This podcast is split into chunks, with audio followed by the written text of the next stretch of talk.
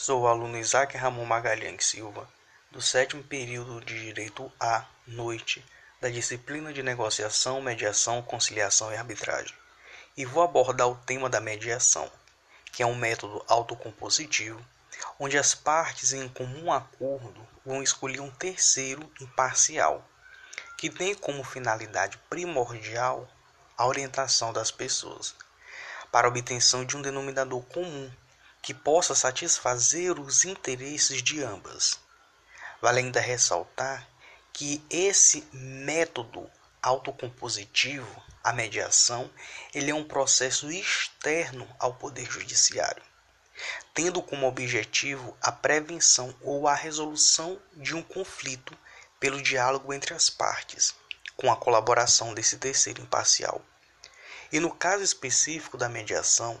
esse mediador, além de aproximar as partes, também poderá já apresentar propostas para a solução do conflito, onde é necessário, nesse caso, que o mesmo venha ter conhecimento técnico para que possa conduzir as partes a um acordo.